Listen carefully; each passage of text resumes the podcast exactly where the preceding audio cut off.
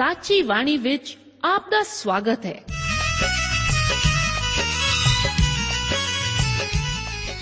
ਪ੍ਰਿय ਸ਼੍ਰੋਤਾ, ਇਹ ਸਾਚੀ ਬਾਣੀ ਕੀ ਹੈ? ਹੋਰ ਇਹ ਸਾਨੂੰ ਕਿੱਥੇ ਮਿਲੂਗੀ? ਇਹ ਸਾਚੀ ਬਾਣੀ ਦਾ ਸਾਡੇ ਜੀਵਨ ਵਿੱਚ ਲਾਭ ਕੀ ਹੈ?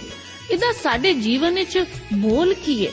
ਇਹ ਸਾਰੇ ਪ੍ਰਸ਼ਨਾਂ ਦਾ ਉੱਤਰ ਸਾਨੂੰ ਇੱਕੋ ਹੀ ਜਗ੍ਹਾ ਲੱਭ ਸਕਦਾ ਹੈ ਤੇ ਉਹ ਹੈ ਜੀਵਤ ਵਚਨ ਧਰਮ ਸ਼ਾਸਤਰ ਬਾਈਬਲ।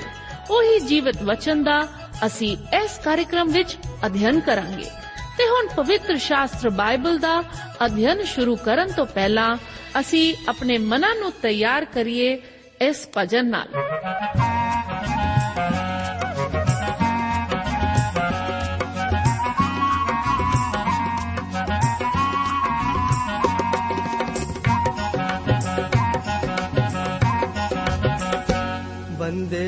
बदलय सुदाना के शुद्ध होवे तेरी आत्मा।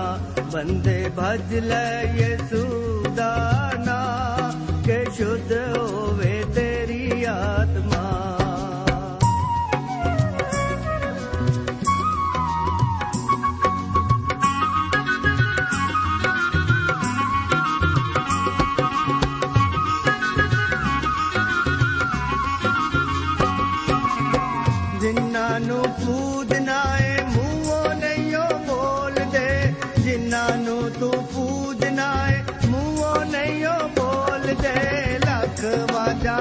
ਮਾਰ ਪਾਵੇ, ਅੱਖਾਂ ਵੀ ਨਹੀਂ ਖੋਲਦੇ, ਲੱਖ ਵਾਜਾ ਮਾਰ ਪਾਵੇ, ਅੱਖਾਂ ਵੀ ਨਹੀਂ ਖੋਲਦੇ।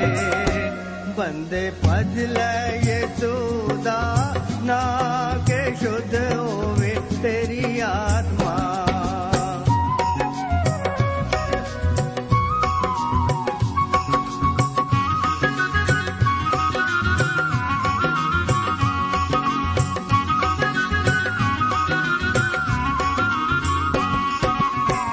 ਛੱਡ ਦੇ ਬੁਰਾਈ, ਉਹਦਾ ਨਾਮ ਭਜ ਸਜਣਾ ਛੱਡ ਦੇ ਬੁਰਾਈ, ਉਹਦਾ ਨਾਮ ਭਜ ਸਜਣਾ। ਦੁੱਖਾਂ ਦੇ ਸਮੁੰਦਰਾਂ ਚੋਂ ਜੇ ਤੂੰ ਪਾਰ ਲੰਘਣਾ, ਦੁੱਖਾਂ ਦੇ ਸਮੁੰਦਰਾਂ ਚੋਂ ਜੇ ਤੂੰ ਪਾਰ ਲੰਘਣਾ। ਉਹ ਬੰਦੇ ਭਜ ਲੈ ਯਿਸੂ ਦਾ ਨਾਮ ਕਿ ਸ਼ੁੱਧ ਹੋਵੇ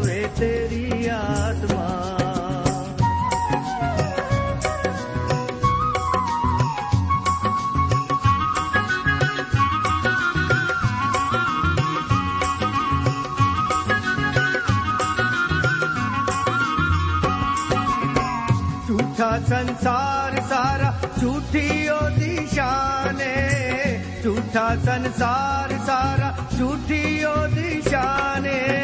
ਇੱਕ ਦਿਨ ਛੱਡ ਜਾਣਾ, ਜਿਹਦੇ ਉੱਤੇ ਮਾਨ ਏ।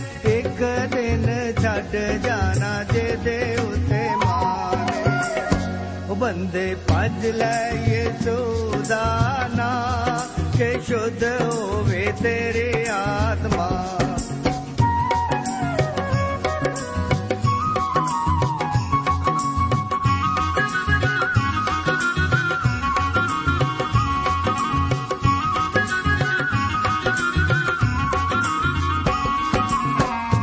ਇੱਕ ਦਿਨ ਯਿਸੂ ਇਸ ਦੁਨੀਆ ਤੇ ਆਵੇਗਾ ਇੱਕ ਦਿਨ ਯਿਸੂ ਇਸ ਦੁਨੀਆ ਤੇ ਆਵੇਗਾ ਫੇਰ ਦਸ ਬੰਦਿਆ ਤੂੰ ਕਿੱਧਰ ਨੂੰ ਜਾਵੇਂਗਾ ਫੇਰ ਦਸ ਬੰਦਿਆ ਤੂੰ ਕਿੱਧਰ ਨੂੰ ਜਾਵੇਂਗਾ ਫੇਰ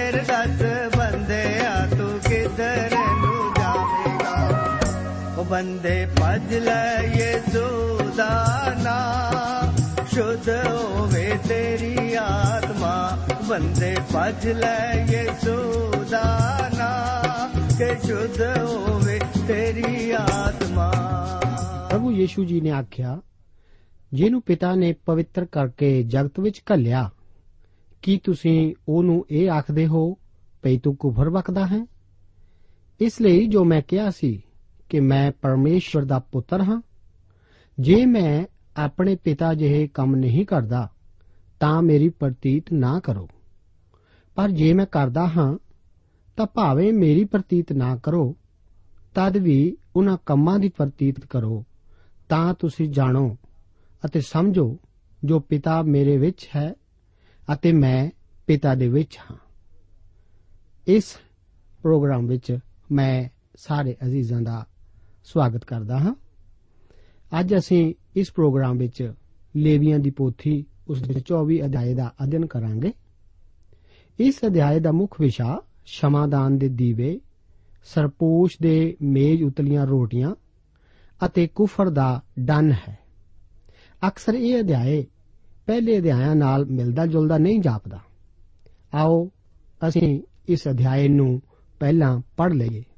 ਵਚਨ ਵਿੱਚ ਲਿਖਿਆ ਹੈ ਫੇਰ ਯਹੋਵਾ ਮੂਸਾ ਨਾਲ ਬੋਲਿਆ, ਕਿ ਇਸرائیਲੀਆਂ ਨੂੰ ਆਗਿਆ ਦਿਓ, ਜੋ ਉਹ ਤੇਰੇ ਕੋਲ ਚਾਨਣ ਦੇ ਲਈ, ਦੀਵੇ ਦੇ ਸਦਾ ਜਗਾਉਣ ਲਈ ਨਰੋਲ ਪੀੜਿਆ ਹੋਇਆ ਤੇਲ ਲਿਆਉਣ।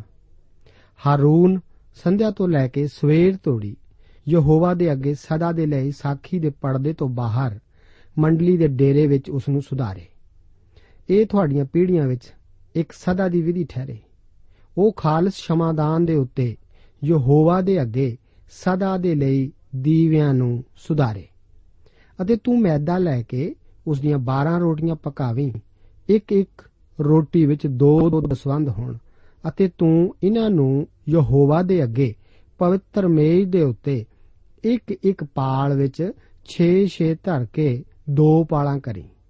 ਅਤੇ ਤੂੰ ਇੱਕ ਇੱਕ ਪਾਲ ਦੇ ਉੱਤੇ ਨਰੋਲ ਲੁਬਾਨ ਧਰੀ, ਜੋ ਉਹ ਰੋਟੀ ਦੇ ਉੱਤੇ ਸਿਮਰਨ ਲਈ, ਅਰਥਾਤ ਯਹੋਵਾ ਦੇ ਅੱਗੇ ਇੱਕ ਅੱਗ ਦੀ ਭੇਂਟ ਹੋਵੇ। ਇੱਕ ਇੱਕ ਸ਼ਬਦ ਨੂੰ, ਉਹ ਉਸ ਨੂੰ ਯਹੋਵਾ ਦੇ ਅੱਗੇ ਸਦਾ ਦੇ ਲਈ ਇਸرائیਲੀਆਂ ਤੋਂ ਇੱਕ ਸਦਾ ਦੇ ਨੇਮ ਦੇ ਅਨੁਸਾਰ ਲੈ ਕੇ ਸੁਧਾਰੇ। ਅਤੇ ਉਹ ਹਰੂਨ ਅਤੇ ਉਸਦੇ ਪੁੱਤਰਾਂ ਦੀ ਬਣੇਗੀ। ਅਤੇ ਉਹ ਉਸ ਨੂੰ ਪਵਿੱਤਰ ਥਾਂ ਵਿੱਚ ਖਾਣਗੇ, ਕਿਉਂ ਜੋ ਉਹ ਉਸ ਦੇ ਲਈ ਇੱਕ ਸਦਾ ਦੀ ਵਿਧੀ ਕਰਕੇ ਯਹੋਵਾ ਦੀਆਂ ਅੱਗ ਦੀਆਂ ਭੇਟਾਂ ਵਿੱਚੋਂ ਅਤ ਪਵਿੱਤਰ ਹੈ। ਅਤੇ ਇੱਕ ਇਸرائیਲੀ ਤੀਮੀ ਦਾ ਪੁੱਤਰ ਜਿਸ ਦਾ ਪਿਓ ਮਿਸਰੀ ਸੀ, ਸੋ ਇਸرائیਲੀਆਂ ਨਾਲ ਨਿਕਲ ਗਿਆ ਸੀ।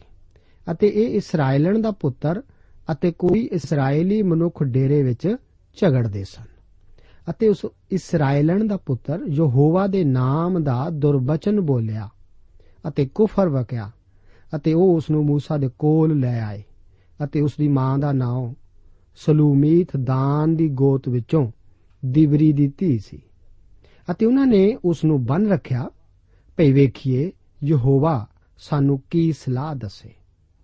ਅਤੇ ਯਹੋਵਾ موسی ਨੂੰ ਬੋਲਿਆ, ਕਿ ਜਿਸ ਨੇ ਕੁਫਰ ਵਕਿਆ ਉਸ ਨੂੰ ਡੇਰੇ ਤੋਂ ਬਾਹਰ ਲਿਆਓ। ਅਤੇ ਜਿਨ੍ਹਾਂ ਨੇ ਸੁਣਿਆ, ਉਹ ਆਪਣੇ ਹੱਥ ਉਸ ਦੇ ਸਿਰ ਉੱਤੇ ਧਰਨ ਅਤੇ ਸਾਰੀ ਮੰਡਲੀ ਉਸ ਨੂੰ ਵਟਿਆਂ ਨਾਲ ਮਾਰ ਸੁੱਟੇ। ਅਤੇ ਤੂੰ ਇਸرائیਲੀਆਂ ਨੂੰ ਬੋਲ ਕਿ ਜਿਹੜਾ ਆਪਣੇ ਪਰਮੇਸ਼ਵਰ ਨੂੰ ਗਾਲਾਂ ਕੱਢੇ ਸੋ ਆਪਣੇ ਪਾਪ ਦਾ ਆਪ ਹੀ ਜੁਮਾ ਚੁੱਕੇ ਅਤੇ ਜਿਹੜਾ ਯਹੋਵਾ ਦੇ ਨਾਮ ਨੂੰ ਦੁਰਬਚਨ ਬੋਲੇ, ਸੋ ਜ਼ਰੂਰ ਵੱਢਿਆ ਜਾਵੇ ਅਤੇ ਸਾਰੀ ਮੰਡਲੀ ਉਸ ਨੂੰ ਨਿਸੰਗ ਵਟਿਆਂ ਨਾਲ ਮਾਰ ਸੁੱਟੇ। ਭਾਵੇਂ ਓਪਰਾ ਭਾਵੇਂ ਉਹ ਜੋ ਦੇਸ਼ ਵਿੱਚ ਜੰਮਿਆ ਹੋਵੇ। ਜਿਸ ਵੇਲੇ ਉਹ ਯਹੋਵਾ ਦੇ ਨਾਮ ਦਾ ਦੁਰਬਚਨ ਬੋਲੇ, ਸੋ ਵੱਢਿਆ ਜਾਵੇ। ਅਤੇ ਜਿਹੜਾ ਕਿਸੇ ਮਨੁੱਖ ਨੂੰ ਮਾਰ ਸੁੱਟੇ, ਸੋ ਜ਼ਰੂਰ ਵੱਢਿਆ ਜਾਵੇ। ਅਤੇ ਜਿਹੜਾ ਕਿਸੇ ਪਸ਼ੂ ਨੂੰ ਮਾਰ ਸੁੱਟੇ, ਸੋ ਉਸ ਨੂੰ ਪਸ਼ੂ ਦਾ ਪਸ਼ੂ ਉਸ ਦਾ ਵੱਟਾ ਦੇਵੇ। ਅਤੇ ਜੇ ਕੋਈ ਮਨੁੱਖ ਆਪਣੇ ਗਵਾਂਢੀ ਨੂੰ ਵੱਜ ਲਾਵੇ, ਜਿਹਾ ਉਸਨੇ ਕੀਤਾ, ਤਿਹਾ ਹੀ ਉਸ ਨੂੰ ਕੀਤਾ ਜਾਵੇ। ਫੱਟ ਦਾ ਫੱਟ, ਅੱਖ ਦੀ ਅੱਖ, ਦੰਦ ਦਾ ਦੰਦ, ਜਿਹਾ ਉਸਨੇ ਕਿਸੇ ਮਨੁੱਖ ਨੂੰ ਵੱਜ ਲਾਈ, ਤਿਹਾ ਹੀ ਉਸ ਨੂੰ ਕੀਤਾ ਜਾਵੇ। ਅਤੇ ਜਿਹੜਾ ਕਿਸੇ ਪਸ਼ੂ ਨੂੰ ਵੱਢ ਸੁੱਟੇ ਉਹ ਉਸ ਦਾ ਵੱਟਾ ਦੇਵੇ ਅਤੇ ਜਿਹੜਾ ਕਿਸੇ ਮਨੁੱਖ ਨੂੰ ਵੱਢ ਸੁੱਟੇ, ਉਹ ਵੱਢਿਆ ਜਾਵੇ। ਤੁਸੀਂ ਇੱਕ ਪ੍ਰਕਾਰ ਦਾ ਨਿਆਂ ਭਾਵੇਂ ਓਪਰੇ ਦੇ ਲਈ, ਭਾਵੇਂ ਆਪਣੇ ਦੇਸ਼ ਦੇ ਕਿਸੇ ਦੇ ਲਈ। ਕਰਨਾ, ਕਿਉਂ ਜੋ ਮੈਂ ਯਹੋਵਾ ਤੁਹਾਡਾ ਪਰਮੇਸ਼ਵਰ ਹਾਂ? ਅਤੇ ਜਿਸ ਨੇ ਕੁਫਰ ਵਕਿਆ ਉਸ ਨੂੰ ਡੇਰੇ ਤੋਂ ਬਾਹਰ ਲਿਆਉਣ ਲਈ ਅਤੇ ਉਸ ਨੂੰ ਵਟਿਆਂ ਨਾਲ ਮਾਰ ਸੁੱਟਣ ਲਈ ਮੂਸਾ ਨੇ ਇਸرائیਲੀਆਂ ਨੂੰ ਆਖਿਆ, ਅਤੇ ਜਿਹਾ ਯਹੋਵਾ ਨੇ موسی ਨੂੰ ਆਗਿਆ ਦਿੱਤੀ ਤੇਹਾ ਹੀ ਇਸرائیਲੀਆਂ ਨੇ ਕੀਤਾ। ਅਜ਼ੀਜ਼ੋ, ਪਵਿੱਤਰ ਆਤਮਾ, ਪੂਰੇ ਬਾਈਬਲ ਧਰਮ ਸ਼ਾਸਤਰ ਵਿੱਚ ਇਹੋ ਹੀ ਵਿਧੀ ਇਸਤੇਮਾਲ ਕਰ ਰਿਹਾ ਹੈ। ਸ਼ਮਾਦਾਨ ਦੇ ਦੀਵੇ ਇਹੀ ਸਿਖਾਉਂਦੇ ਹਨ ਕਿ ਸਭ ਕੁਝ ਪਵਿੱਤਰ ਆਤਮਾ ਦੀ ਰੌਸ਼ਨੀ ਅਤੇ ਅਗਵਾਈ ਵਿੱਚ ਹੀ ਕੀਤਾ ਜਾਣਾ ਚਾਹੀਦਾ ਹੈ। ਸਾਰੇ ਪਰਵਾਂ ਦੁਆਰਾ ਵੀ ਅਸੀਂ ਇਹੋ ਹੀ ਸਿੱਖਿਆ ਸੀ ਕਿ ਸਾਨੂੰ ਸਭ ਕੁਝ ਪਵਿੱਤਰ ਆਤਮਾ ਦੀ ਰੌਸ਼ਨੀ ਅਤੇ ਮਸੀਹ ਦੀ ਤਾਕਤ ਅਤੇ ਸਮਰੱਥਾ ਦੁਆਰਾ ਕਰਨੇ ਚਾਹੀਦੇ ਹਨ। ਕੁਝ ਗੱਲਾਂ ਜੋ ਕਿ ਕਿਰਿਆਤਮਕ ਰੂਪ ਵਿੱਚ ਲਾਗੂ ਕੀਤੀਆਂ ਜਾਣੀਆਂ ਚਾਹੀਦੀਆਂ ਹਨ, ਉਹਨਾਂ ਨੂੰ ਵੀ ਅਸੀਂ ਅੱਖੋਂ ਓਲੇ ਨਹੀਂ ਕਰ ਸਕਦੇ। ਸ਼ਮਾਦਾਨ ਦੇ ਦੀਵਿਆਂ ਲਈ ਤੇਲ ਅਤੇ ਮੇਜ਼ ਉਤਲੀਆਂ ਰੋਟੀਆਂ ਲਈ ਮੈਦਾ ਲੋਕਾਂ ਨੇ ਲਿਆਉਣਾ ਸੀ। ਪਰਮੇਸ਼ਵਰ ਲੋਕਾਂ ਨੂੰ ਤੰਬੂ ਵਿੱਚ ਕੀਤੀ ਜਾਣ ਵਾਲੀ ਬੰਦਗੀ ਅਤੇ ਉਸ ਦੀ ਸਮੱਗਰੀ ਵਿੱਚ ਸ਼ਰੀਕ ਕਰਦਾ ਹੈ। ਇਸ ਦੀ ਉਤਪਲਬਧੀ ਪਰਮੇਸ਼ਵਰ ਕਿਸੇ ਅਚੰਬੇ ਦੇ ਕੰਮ ਦੁਆਰਾ ਵੀ ਕਰ ਸਕਦਾ ਸੀ। ਪਰ ਪਰਮੇਸ਼ਵਰ ਨੇ ਇਹੀ ਚਾਹਿਆ ਕਿ ਲੋਕ ਖੁਦ ਇਸ ਵਿੱਚ ਸ਼ਰੀਕ ਹੋਣ। ਪਰਮੇਸ਼ਰ ਦੇ ਵਚਨ ਨੂੰ ਫੈਲਾਉਣ ਵਿੱਚ ਵੀ ਮੈਂ ਇਵੇਂ ਹੀ ਮਹਿਸੂਸ ਕਰਦਾ ਹਾਂ। ਹਰ ਇੱਕ ਸਥਾਨਕ ਕਲੀਸਿਆ ਵਿੱਚ ਪਰਮੇਸ਼ਵਰ ਦੇ ਕੰਮ ਵਿੱਚ ਸ਼ਰੀਕ ਹੋਣ ਦੇ ਮੌਕੇ ਹਨ। ਇਸ ਵਾਸਤੇ ਆਪਣੀਆਂ ਨਜ਼ਰਾਂ ਦੌੜਾਓ ਅਤੇ ਆਪ ਨੂੰ ਆਪ ਦੇ ਕਰਨ ਵਾਲਾ ਕੁਝ ਨਾ ਕੁਝ ਕੰਮ ਜ਼ਰੂਰ ਨਜ਼ਰ ਆਵੇਗਾ। ਹੋ ਸਕਦਾ ਹੈ ਕਿ ਇਸ ਕੰਮ ਦੀ ਅਹਿਮੀਅਤ ਅੱਜ ਤੱਕ ਆਪ ਦੀ ਨਜ਼ਰ ਵਿੱਚ ਕੁਝ ਵੀ ਨਾ ਹੋਵੇ, ਕਿਉਂਕਿ ਇਹ ਕੰਮ ਛੋਟੇ ਬੱਚਿਆਂ ਦੀ ਦੇਖ-ਰੇਖ ਜਾਂ ਮੰਡਲੀ ਵਿੱਚ ਉਹਨਾਂ ਨੂੰ ਬਿਠਾਉਣ ਵਰਗਾ ਵੀ ਹੋ ਸਕਦਾ ਹੈ। ਉਹ ਸਭ ਜੋ ਪਰਮੇਸ਼ਵਰ ਦੇ ਵਚਨ ਨਾਲ ਪ੍ਰੇਮ ਕਰਦੇ ਹਨ, ਉਹਨਾਂ ਨੂੰ ਲੋਕਾਂ ਤੱਕ ਖੁਸ਼ਖਬਰੀ ਫੈਲਾਉਣ ਵਿੱਚ ਸ਼ਰੀਕ ਹੋਣਾ ਚਾਹੀਦਾ ਹੈ। ਪਰ ਕਿਸੇ ਨੂੰ ਤਾਂ ਆਖਦਾ ਹੈ ਕਿ ਉਹ ਤੇਲ ਲਿਆਵੇ ਅਤੇ ਕਿਸੇ ਨੂੰ ਆਖਦਾ ਹੈ ਕਿ ਉਹ ਮੈਦਾ ਲਿਆਵੇ। ਸ਼ਮਾਦਾਨ ਸ਼ਾਇਦ ਮਸੀਹ ਦੀ ਸਭ ਤੋਂ ਵੱਧ ਢੁਕਵੀਂ ਅਤੇ ਖੂਬਸੂਰਤ ਤਸਵੀਰ ਤੰਬੂ ਦੇ ਵਿੱਚ ਸੀ। ਇਹ ਸਭ ਢਾਲੇ ਹੋਏ ਸੋਨੇ ਦਾ ਸੀ, ਜਿਸ ਦੀਆਂ ਸੱਤ ਸ਼ਾਖਾਵਾਂ ਸਨ, ਜੋ ਕਿ ਮੁੱਖ ਸ਼ਾਖਾ ਵਿੱਚੋਂ ਨਿਕਲਦੀਆਂ ਸਨ। ਇਹਨਾਂ ਸ਼ਮਾਦਾਨ ਦੇ ਦੀਵਿਆਂ ਨੂੰ ਜਗਦੇ ਰੱਖਣ ਦੀ ਪੂਰੀ ਪੂਰੀ ਜ਼ਿੰਮੇਵਾਰੀ ਹਾਰੂਨ ਦੀ ਸੀ। ਇਹ ਦੀਵੇ ਅੱਜਕੱਲ ਸਾਡੇ ਪ੍ਰਧਾਨ ਮਹਾਜਾਜਕ ਦੇ ਹੱਥਾਂ ਵਿੱਚ ਹਨ। ਯੀਸ਼ੂ ਮਸੀਹ ਜੀ ਨੇ ਕਿਹਾ ਸੀ ਕਿ ਉਹ ਹੀ ਜਗਤ ਦਾ ਚਾਨਣ ਹੈ। ਆਪਣੇ ਸਵਰਗ ਵਿੱਚ ਜਾਣ ਤੋਂ ਪਹਿਲਾਂ ਉਸ ਨੇ ਆਪਣੇ ਲੋਕਾਂ ਨੂੰ ਕਿਹਾ ਸੀ ਕਿ ਉਹਨਾਂ ਨੂੰ ਸੰਸਾਰ ਦਾ ਚਾਨਣ ਬਣ ਕੇ ਰਹਿਣਾ ਪਵੇਗਾ। ਪੌਲਸ ਨੇ ਵੀ ਫਿਲਿੱਪੀ ਦੇ ਵਿਸ਼ਵਾਸੀਆਂ ਨੂੰ ਆਖਿਆ ਸੀ ਕਿ ਤੁਸੀਂ ਉਹਨਾਂ ਵਿੱਚ ਸੰਸਾਰ ਦੀਆਂ ਜੋਤਾਂ ਹੋ। ਪ੍ਰਕਾਸ਼ ਦੀ ਪੋਥੀ ਦੇ ਪਹਿਲੇ ਅਤੇ ਦੂਸਰੇ ਅਧਿਆਇ ਵਿੱਚ ਅਸੀਂ ਦੇਖਦੇ ਹਾਂ ਕਿ ਸਾਡਾ ਪ੍ਰਭੂ ਯੀਸ਼ੂ ਮਸੀਹ ਸਾਡੇ ਪ੍ਰਧਾਨ ਮਹਾਜਾਜਕ ਦੀ ਤਰ੍ਹਾਂ ਸ਼ਮਾਦਾਨਾਂ ਦੇ ਵਿਚਕਾਰ ਅੱਜ ਚੱਲਦਾ ਫਿਰਦਾ ਹੈ, ਤਾਂ ਕਿ ਸਾਨੂੰ ਚਮਕਦੇ ਰੱਖੇ। ਉਹ ਪਵਿੱਤਰ ਆਤਮਾ ਰੂਪੀ ਤੇਲ ਪਾਉਂਦਾ ਜਾਂਦਾ ਹੈ। ਉਹ ਬੱਤੀਆਂ ਨੂੰ ਕਾਟਦਾ ਛਾਂਟਦਾ ਹੈ, ਤਾਂ ਕਿ ਇਹ ਹੋਰ ਵੀ ਤੇਜ਼ੀ ਅਤੇ ਚਮਕ ਨਾਲ ਜਲਣ। ਜੋ ਦੀਵਾ ਨਹੀਂ ਬਲਦਾ ਉਹ ਉਸ ਨੂੰ ਇੱਕ ਪਾਸੇ ਵੀ ਰੱਖਦਾ ਹੈ, ਜੋ ਕਿ ਮੌਤ ਦਾ ਕਾਰਨ ਬਣਨ ਵਾਲਾ ਪਾਪ ਹੋ ਸਕਦਾ ਹੈ। ਜਿਵੇਂ ਕਿ ਯੋਹੰਨਾ ਨੇ ਆਪਣੀ ਪੱਤਰੀ ਵਿੱਚ ਜ਼ਿਕਰ ਕੀਤਾ ਸੀ। ਸੋ ਇਹ ਸ਼ਮਾਦਾਨ ਅਤੇ ਰੋਟੀਆਂ ਮੇਜ਼ ਦਾ ਜ਼ਿਕਰ ਬਿਲਕੁਲ ਢੁਕਵੀਂ ਜਗ੍ਹਾ ਤੇ ਕਰਦੀਆਂ ਹਨ। ਦੂਸਰਾ ਵਾਕਿਆ ਇਸ ਅਧਿਆਏ ਵਿੱਚ ਇੱਕ ਇਸرائیਲੀ ਮਾਂ ਅਤੇ ਮਿਸਰੀ ਪਿਤਾ ਦੇ ਪੁੱਤਰ ਦੁਆਰਾ ਕੁਫਰ ਵਕਣਦਾ ਹੈ। ਇਹ ਮਿਸਰ ਤੋਂ ਆਏ ਮਿਲੀਆਂ ਜੁਲੀਆਂ ਦਾਤੀਆਂ ਦੇ ਲੋਕਾਂ ਦੀ ਸਮੱਸਿਆ ਅਤੇ ਮੁਸ਼ਕਲ ਦੀ ਇੱਕ ਉਦਾਹਰਣ ਹੈ। ਜੋ ਕਿ ਮਿਸਰ ਤੋਂ ਇਸرائیਲੀਆਂ ਦੇ ਨਾਲ ਆਏ ਸਨ। ਇਹ ਸਮੱਸਿਆਵਾਂ ਖੜੀਆਂ ਕਰਨ ਵਾਲੇ ਬੱਚੇ ਸਨ। ਇਹ ਉਹਨਾਂ ਲੋਕਾਂ ਵਰਗੇ ਸਨ ਜੋ ਕਿ ਕਲੀਸਿਆ ਵਿੱਚ ਰਹਿੰਦੇ ਹੋਏ ਵੀ ਇੱਕ ਪਾਸੇ ਤਾਂ ਸੰਸਾਰ ਦੁਆਰਾ ਵੱਜੇ ਹੋਏ ਹਨ, ਪਰ ਦੂਸਰੇ ਪਾਸੇ ਉਹ ਪਰਮੇਸ਼ਵਰ ਦੀ ਸੇਵਾ ਵੀ ਕਰ ਰਹੇ ਹਨ। ਇਸ ਅਧਿਆਏ ਦੀਆਂ ਪਹਿਲੀਆਂ 4 ਆਇਤਾਂ ਵਿੱਚ ਸੋਨੇ ਦੇ ਸ਼ਮਾਦਾਨ ਲਈ ਜੈਤੂਨ ਦੇ ਤੇਲ ਦਾ ਵਰਣਨ ਹੈ।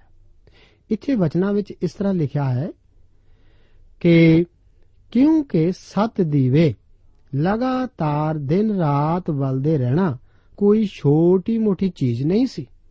ਇਸ ਵਾਸਤੇ ਇਸرائیਲੀਆਂ ਨੂੰ ਜੈਤੂਨ ਦੇ ਤੇਲ ਦੀ ਵਿਵਸਥਾ ਕਰਨ ਵਾਸਤੇ ਕਿਹਾ ਗਿਆ ਸੀ। ਇਸ ਦੁਆਰਾ ਸਾਰੇ ਇਸرائیਲੀਆਂ ਵਿੱਚ ਲੇਵੀ ਦੇ ਗੋਤ ਦੇ ਸਮੇਤ ਤੰਬੂ ਦੀ ਸੇਵਾ ਵਿੱਚ ਰੁਚੀ ਪੈਦਾ ਹੁੰਦੀ ਸੀ। ਇਹ ਜੈਤੂਨ ਦਾ ਤੇਲ, ਪੱਤਿਆਂ ਅਤੇ ਹੋਰ ਸਾਰੀਆਂ ਅਸ਼ੁੱਧਤਾਈਆਂ ਤੋਂ ਮੁਕਤ ਹੋਣਾ ਚਾਹੀਦਾ ਸੀ। ਇਸ ਦੇ ਸਰਬਉੱਤਮ ਹੋਣ ਲਈ ਇਸ ਨੂੰ ਕੋਲੂ ਵਿੱਚ ਨਾ ਪਾ ਕੇ ਇਸ ਨੂੰ ਕੁੱਟ ਕੇ ਕੱਢਿਆ ਜਾਂਦਾ ਸੀ। ਇਸ ਨੂੰ ਸਰਬਉੱਤਮ ਕਰਕੇ ਇਸਤੇਮਾਲ ਇਸ ਕਰਕੇ ਕੀਤਾ ਜਾਣਾ ਸੀ ਕਿਉਂਕਿ ਤੇਲ ਪਵਿੱਤਰ ਆਤਮਾ ਦਾ ਬਿਆਨ ਕਰਦਾ ਹੈ। ਜਦੋਂ ਤੰਬੂ ਖੜਾ ਕੀਤਾ ਜਾਂਦਾ ਸੀ ਤਾਂ ਇਹ ਦੀਵੇ ਲਗਾਤਾਰ ਬਲਦੇ ਰੱਖਣੇ ਪੈਂਦੇ ਸਨ। ਇਸ ਤਰ੍ਹਾਂ ਜਾਪਦਾ ਹੈ ਕਿ ਜਦੋਂ ਇਸرائیਲੀ ਉਜਾੜ ਵਿੱਚ ਚੱਲਦੇ ਸਨ, ਤਾਂ ਉਹ ਆਪਣੇ ਹੱਥਾਂ ਵਿੱਚ ਮੋਮਬੱਤੀਆਂ ਨੂੰ ਵਾਲ ਕੇ ਨਹੀਂ ਸਨ ਲੈ ਜਾਂਦੇ ਅਸੀਂ ਦੇਖਦੇ ਹਾਂ ਕਿ ਹਰੂਨ ਇਕੱਲਾ ਹੀ ਸ਼ਮਾਦਾਨ ਦੀ ਵਰਤੋਂ ਅਤੇ ਇਸ ਦੀ ਸੇਵਾ ਨੂੰ ਸੰਭਾਲਦਾ ਸੀ। ਕੂਚ ਦੀ ਪੋਥੀ ਉਸ ਦਾ 30 ਅਧਿਆਏ ਉਸ ਦੀ 7 ਅਤੇ 8 ਆਇਤ ਦੇ ਵਚਨ ਹਨ ਕਿ ਹਾਰੂਨ ਉਸ ਉੱਤੇ ਸੁਗੰਧੀ ਦਾ ਧੂਫ ਹਰ ਸਵੇਰ ਦੇ ਸਮੇਂ ਤੁਖਾਵੇ। ਜਦ ਉਹ ਦੀਵਿਆਂ ਨੂੰ ਸੁਧਾਰੇ, ਜਦ ਉਹ ਇਹ ਤੁਖਾਵੇ, ਜਦ ਹਾਰੂਨ ਦੀਵਿਆਂ ਨੂੰ ਸੰਝ ਦੇ ਵੇਲੇ ਜਗਾਵੇ, ਤਾਂ ਉਹ ਤੁਹਾਡੀਆਂ ਪੀੜ੍ਹੀਆਂ ਤੀਕ ਸਦਾ ਲਈ ਯਹੋਵਾ ਦੇ ਸਨਮੁਖ ਧੂਪ ਤੁਖਾਵੇ। ਪ੍ਰਭੂ ਯੀਸ਼ੂ ਮਸੀਹ ਜੀ ਅੱਜ ਸ਼ਮਾਦਾਨ ਦੇ ਵਿਚਕਾਰ ਚੱਲ ਰਹੇ ਹਨ। ਉਹ ਸਾਡੇ ਪ੍ਰਧਾਨ ਮਹਾਜਾਜਕ ਹਨ। ਜਿਉਂ-ਜਿਉਂ ਉਹ ਸਾਡੇ ਦਿਲਾਂ ਅਤੇ ਜ਼ਿੰਦਗੀਆਂ ਦੇ ਵਿੱਚ ਕਿਰਿਆਸ਼ੀਲ ਹੁੰਦਾ ਹੈ, ਉਹ ਅਕਸਰ ਉਹਨਾਂ ਨੂੰ ਸਵਾਰਦਾ ਵੀ ਹੈ। ਉਹ ਕਈ ਵਾਰ ਇੱਕ ਦੀਵੇ ਦੇ ਗੁੱਲ ਨੂੰ ਕੱਟਦਾ ਵੀ, ਜਦੋਂ ਕਿ ਉਹ ਰੋਸ਼ਨੀ ਦੀ ਬਜਾਏ ਧੂਆਂ ਹੀ ਦਿੰਦਾ ਹੋਵੇ। ਇਸ ਤੋਂ ਬਾਅਦ ਸਰਪੋਸ਼ ਦੀ ਮੇਜ਼ ਵਾਸਤੇ ਮੈਦੇ ਦਾ ਜ਼ਿਕਰ 5 ਤੋਂ 9 ਆਇਤਾਂ ਵਿੱਚ ਇਸ ਤਰ੍ਹਾਂ ਹੈ। ਇਸੇ ਪਰਮੇਸ਼ਵਰ ਦੇ ਵਚਨ ਵਿੱਚ ਲਿਖਿਆ ਹੈ ਕਿ ਅਸੀਂ ਇਸ ਤੋਂ ਮੈਦਾ ਲੈ ਕੇ 12 ਰੋਟੀਆਂ ਪਕਾਉਣੀਆਂ। ਪਰਮੇਸ਼ਵਰ ਇਹ ਵਚਨ ਹਾਰੂਨ ਨੂੰ ਕਰ ਰਿਹਾ ਹੈ। ਅਤੇ ਤੂੰ ਮੈਦਾ ਲੈ ਕੇ ਉਸ ਦੀਆਂ 12 ਰੋਟੀਆਂ ਪਕਾਵੀਂ ਇੱਕ ਇੱਕ ਰੋਟੀ ਵਿੱਚ ਦੋ ਦੋ ਦਸਵੰਧ ਹੋਣ। ਅਤੇ ਤੂੰ ਇਹਨਾਂ ਨੂੰ ਯਹੋਵਾ ਦੇ ਅੱਗੇ ਪਵਿੱਤਰ ਮੇਜ਼ ਤੇ ਇੱਕ ਇੱਕ ਪਾਲ ਵਿੱਚ 6-6 ਕਰਕੇ ਦੋ ਦੋ ਪਾਲਾ ਕਰੇ। ਅਤੇ ਤੂੰ ਇੱਕ ਇੱਕ ਪਾਲ ਦੇ ਉੱਤੇ ਨਰੋਲ, ਲੁਬਾਨ ਧਰੇ। ਅਸੀਂ ਇੱਥੇ ਦੇਖਦੇ ਹਾਂ ਕਿ ਇਸ ਉੱਤੇ ਪਰਮੇਸ਼ਵਰ ਨੇ ਸਰਪੋਸ਼ ਦੀ ਮੇਜ਼ ਵਾਸਤੇ ਮੈਦੇ ਦਾ ਜ਼ਿਕਰ ਵੀ ਇੱਥੇ ਕੀਤਾ ਹੈ।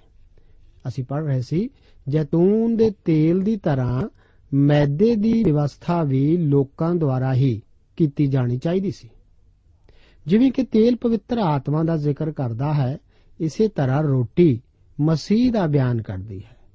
ਪ੍ਰਭੂ ਯੀਸ਼ੂ ਮਸੀਹ ਜੀ ਨੇ ਕਿਹਾ ਕਿ ਜੀਵਨ ਦੀ ਰੋਟੀ ਮੈਂ ਹਾਂ। ਜੋ ਮੇਰੇ ਕੋਲ ਆਉਂਦਾ ਹੈ, ਉਹ ਮੂਲੋਂ ਭੁੱਖਾ ਨਾ ਹੋਵੇਗਾ ਅਤੇ ਜੋ ਮੇਰੇ ਉੱਤੇ ਨੇਚਾ ਕਰਦਾ ਹੈ, ਸੋ ਕਦੇ ਵੀ ਤਿਹਾਇਆ ਨਾ ਹੋਵੇਗਾ। ਮੈਦੇ ਦਾ ਭਾਵ ਹੈ ਕਿ ਇਹ ਕਣਕ ਦਾ ਹੀ ਬਣਿਆ ਹੋਇਆ ਸੀ। ਲੁਬਾਨ ਇੱਕ ਕੁਦਰਤੀ ਗੂੰਦ ਸੀ, ਜੋ ਕਿ ਲੋਕਾਂ ਵੱਲੋਂ ਇੱਕ ਸੁਗਾਤ ਦੇ ਰੂਪ ਵਿੱਚ ਦਿੱਤਾ ਜਾਣਾ ਸੀ। ਰੋਟੀ ਮਸੀਹ ਦਾ ਬਿਆਨ ਕਰਦੀ ਹੈ ਅਤੇ ਲੁਬਾਨ ਮਸੀਹ ਦੇ ਵਿਅਕਤੀਤਵ ਦੀ ਅਦਭੁਤ ਸੁਗੰਧੀ ਦਾ ਜ਼ਿਕਰ ਕਰਦਾ ਹੈ। ਇਹ ਰੋਟੀ ਮੇਜ਼ ਦੇ ਉੱਤੇ ਇੱਕ ਹਫ਼ਤਾ ਰਹਿੰਦੀ ਸੀ। ਇਸ ਨੂੰ ਸਬਤ ਦੇ ਦਿਨ ਬਦਲਿਆ ਜਾਂਦਾ ਸੀ। ਪੁਰਾਣੀ ਰੋਟੀ ਹਾਰੂਨ ਅਤੇ ਉਸਦੇ ਪੁੱਤਰਾਂ ਦੁਆਰਾ ਖਾਧੀ ਜਾਂਦੀ ਸੀ ਅਤੇ ਇਸ ਨੂੰ ਹਮੇਸ਼ਾ ਪਵਿੱਤਰ ਸਥਾਨ ਦੇ ਵਿੱਚ ਹੀ ਖਾਧਾ ਜਾਂਦਾ ਸੀ। ਜਦੋਂ ਲਵਾਨ ਦਾਊਦ ਅਤੇ ਉਸਦੇ ਆਦਮੀਆਂ ਬੁਰੀ ਤਰ੍ਹਾਂ ਜ਼ਰੂਰਤਮੰਦ ਸਨ, ਤਾਂ ਇਹੀ ਮਲਕ ਨੇ ਉਹਨਾਂ ਨੂੰ ਹਜ਼ੂਰੀ ਦੀ ਰੋਟੀ ਵਿੱਚੋਂ ਹੀ ਖਾਣ ਵਾਸਤੇ ਕੁਝ ਦਿੱਤਾ ਸੀ।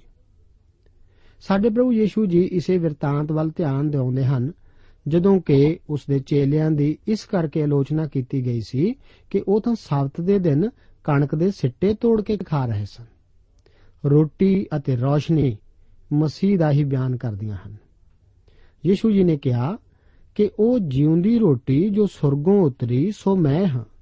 ਜੇ ਕੋਈ ਇਸ ਰੋਟੀਆਂ ਕੁਝ ਖਾਵੇ, ਤਾਂ ਉਹ ਸਦਾ ਤੀਕ ਜਿਉਂਦਾ ਰਹੇਗਾ। ਅਤੇ ਜੋ ਰੋਟੀ ਮੈਂ ਦਿਆਂਗਾ, ਸੋ ਮੇਰਾ ਮਾਸ ਹੈ। ਜਿਹੜਾ ਜਗਤ ਦੇ ਜੀਉਣ ਲਈ ਮੈਂ ਦਿਆਂਗਾ। ਅੱਗੇ ਯੋਹੰਨਾ ਦੀ ਇੰਜੀਲ ਉਸ ਦਾ 8 ਅਧਿਆਇ, ਉਸ ਦੀ 12 ਆਇਤ ਵਿੱਚ ਯੀਸ਼ੂ ਜੀ ਆਖਦੇ ਹਨ ਕਿ ਜਗਤ ਦਾ ਚਾਨਣ ਮੈਂ ਹਾਂ। ਜਿਹੜਾ ਮੇਰੇ ਪਿੱਛੇ ਤੁਰਦਾ ਹੈ, ਹਨੇਰੇ ਵਿੱਚ ਕਦੇ ਨਾ ਚੱਲੇਗਾ। ਸਗੋਂ ਉਹਦੇ ਕੋਲ ਜੀਉਣ ਦਾ ਚਾਨਣ ਹੋਵੇਗਾ। ਜੇਕਰ ਅਸੀਂ ਉਸ ਦੀ ਸੇਵਾ ਕਰਨੀ ਚਾਹੀਏ, ਤਾਂ ਸਾਨੂੰ ਉਸ ਤੋਂ ਖਾਣਾ ਪਵੇਗਾ। ਜੋ ਕੁਝ ਵੀ ਅਸੀਂ ਉਸ ਲਈ ਕਰਦੇ ਹਾਂ ਜ਼ਰੂਰੀ ਹੈ ਕਿ ਉਸ ਦੀ ਰੋਸ਼ਨੀ ਵਿੱਚ ਪਵਿੱਤਰ ਆਤਮਾ ਦੇ ਰਾਹੀਂ ਹੀ ਕੀਤਾ ਜਾਵੇ। ਗਿਣਤੀ ਦੀ ਪੋਥੀ ਉਸ ਦਾ 11 ਦਾ ਉਸ ਦੀ 4 ਆਇਤ ਵਿੱਚ ਲਿਖਿਆ ਹੈ ਕਿ ਫਿਰ ਰਲੀ ਮਿਲੀ ਭੀੜ ਜਿਹੜੀ ਉਹਨਾਂ ਵਿੱਚ ਸੀ ਬਹੁਤ ਹਬੜ ਗਈ ਅਤੇ ਇਸرائیਲੀ ਵੀ ਬਾਰੰਬਾਰ ਰੋਏ ਅਤੇ ਆਖਣ ਲੱਗੇ, ਸਾਨੂੰ ਮਾਸ ਕੌਣ ਖਵਾਏਗਾ? ਅਸੀਂ ਸਮਝ ਸਕਦੇ ਹਾਂ ਕਿ ਇਹ ਲੋਕ ਇਸ ਤਰ੍ਹਾਂ ਦੀਆਂ ਸਮੱਸਿਆਵਾਂ ਅਤੇ ਔਕੜਾਂ ਕਿਉਂ ਖੜੀਆਂ ਕਰਦੇ ਸਨ। ਜਦੋਂ ਇਸرائیਲੀਆਂ ਲਈ ਉਹ ਦਿਨ ਆ ਪਹੁੰਚਿਆ ਕਿ ਉਹ ਮਿਸਰ ਦੇਸ਼ ਨੂੰ ਛੱਡ ਕੇ ਵਾਅਦੇ ਦੇ ਦੇਸ਼ ਵਿੱਚ ਜਾਣ, ਤਾਂ ਮਿਸਰੀ ਬਾਪ ਤਾਂ ਮਿਸਰ ਵਿੱਚ ਹੀ ਰਹਿਣਾ ਚਾਹੁੰਦਾ ਸੀ ਅਤੇ ਇਸرائیਲੀ ਮਾਂ ਜਾਣਾ ਚਾਹੁੰਦੀ ਸੀ। ਠੀਕ ਇੱਥੇ ਅਸੀਂ ਵਖਰੇਵੇਂ ਨੂੰ ਦੇਖ ਸਕਦੇ ਹਾਂ।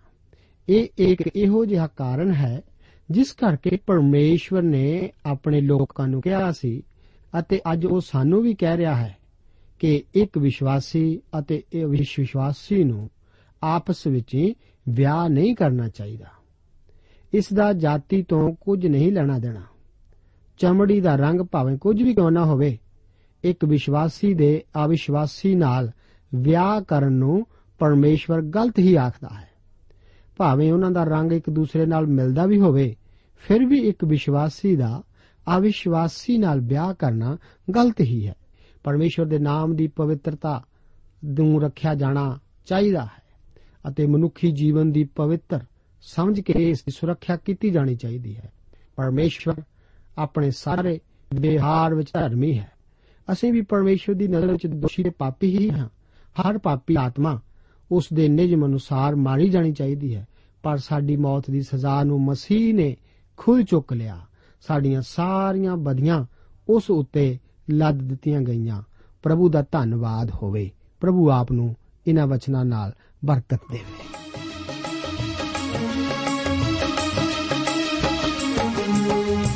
ਵਾਜਾਂ ਮਾਰਦਾ, ਸਲੀਬ ਉੱਤੇ ਟੰਗਿਆ।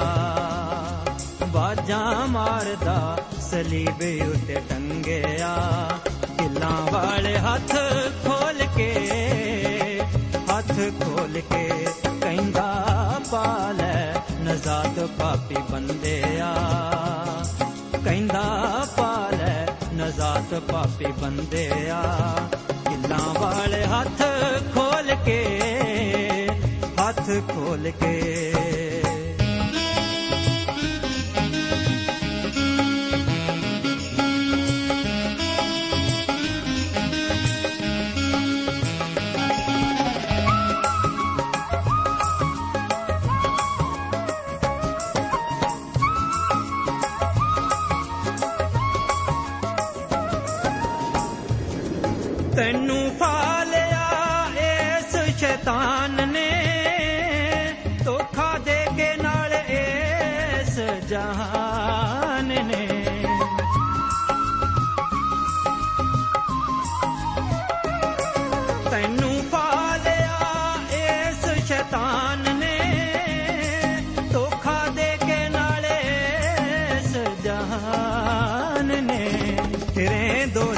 ਦੇ ਵਿੱਚ ਪਿਆ ਰੰਗਿਆ। ਫਿਰੇ ਦੋਜ਼ਖਾਂ ਦੇ ਵਿੱਚ ਪਿਆ ਰੰਗਿਆ। ਕਿੱਲਾਂ ਵਾਲੇ ਹੱਥ ਖੋਲ ਕੇ, ਹੱਥ ਖੋਲ ਕੇ ਬਾਜਾਂ ਮਾਰਦਾ, ਸਲੀਬ ਉਤੇ ਟੰਗਿਆ।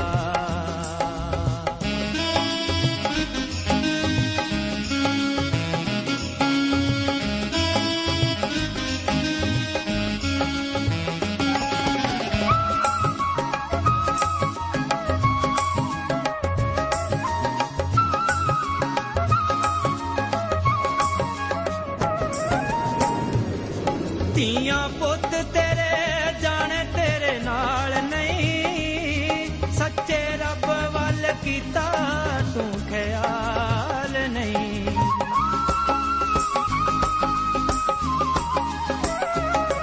ਧੀਆਂ ਪੁੱਤ ਤੇਰੇ, ਜਾਣੇ ਤੇਰੇ ਨਾਲ ਨਹੀਂ। ਸੱਚੇ ਰੱਬ ਵੱਲ ਕੀਤਾ ਤੂੰ ਖਿਆਲ ਨਹੀਂ। ਸ਼ਮਾ ਜਗ ਦੀ ਸ਼ਮਾ ਜਗਦੀ ਤੇ ਸੜਿਆ ਪਤੰਗਿਆ, ਕਿੱਲਾਂ ਵਾਲੇ ਹੱਥ ਖੋਲ ਕੇ, ਹੱਥ ਖੋਲ ਕੇ ਬਾਜਾਂ ਮਾਰਦਾ ਸਲੀਬ ਉੱਤੇ ਟੰਗਿਆ।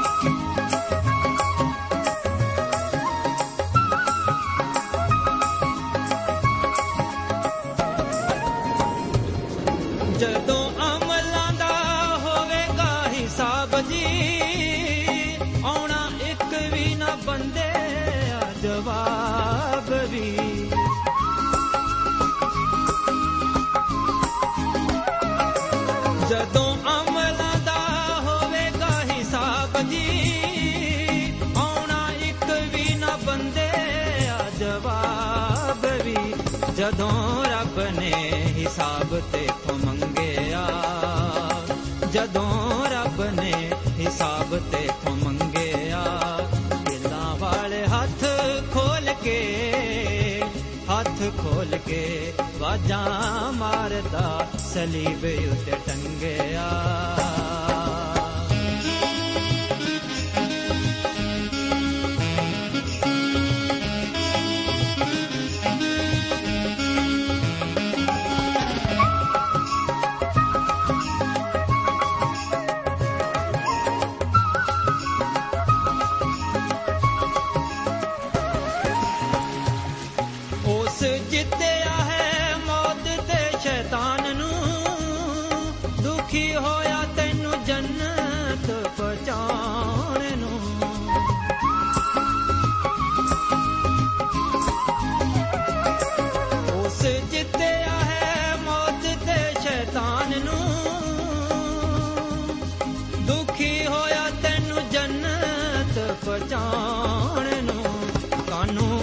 ਕਾਨੂੰ ਦੋਜ਼ਖਾਂ ਦੀ ਗਲੀ ਜਾਣ ਲੰਘਿਆ।